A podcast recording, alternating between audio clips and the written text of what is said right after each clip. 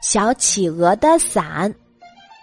南极的房子很漂亮，都是用洁白的冰块砌成的。小企鹅和妈妈就生活在这些漂亮的房子里。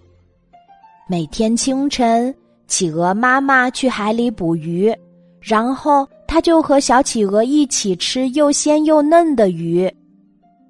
晚上，小企鹅和妈妈。坐在被窝里看电视，电视里一把漂亮的小红伞吸引了小企鹅。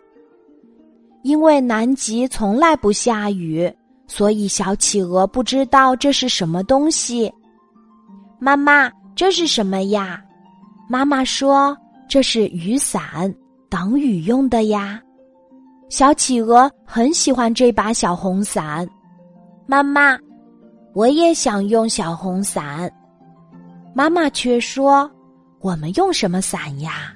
我们这儿又没有雨。”小企鹅不答应。没办法，妈妈只好给好朋友斑马写信。斑马很快给小企鹅寄来了一个包裹，里面是一把很漂亮的小红伞。小企鹅撑着伞给朋友们看。可谁都不认识伞，于是小企鹅天天盼着下雨，盼着能够撑着伞在雨中漫步。可南极不下雨，小企鹅很伤心。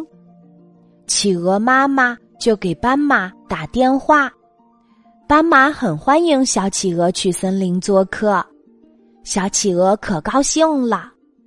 第二天。他就带着小红伞去森林啦。飞机降落在森林机场，小企鹅第一次看见绿色，觉得很有趣。但是，小企鹅马上就感觉到了不舒服，这里实在太热了。斑马很奇怪，今天已经很凉快了，你还觉得热呀？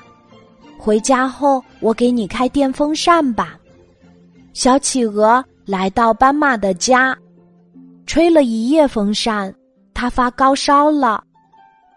当天空真的下起雨的时候，小企鹅却爬不起来了。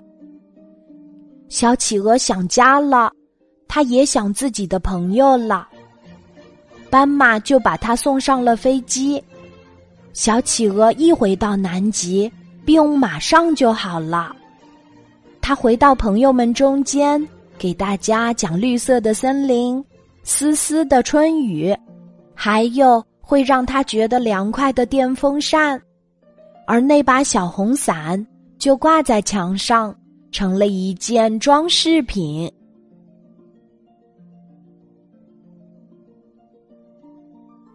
今天的故事就讲到这里，记得在喜马拉雅 APP 搜索“晚安妈妈”。每天晚上八点，我都会在喜马拉雅等你，小宝贝，睡吧，晚安。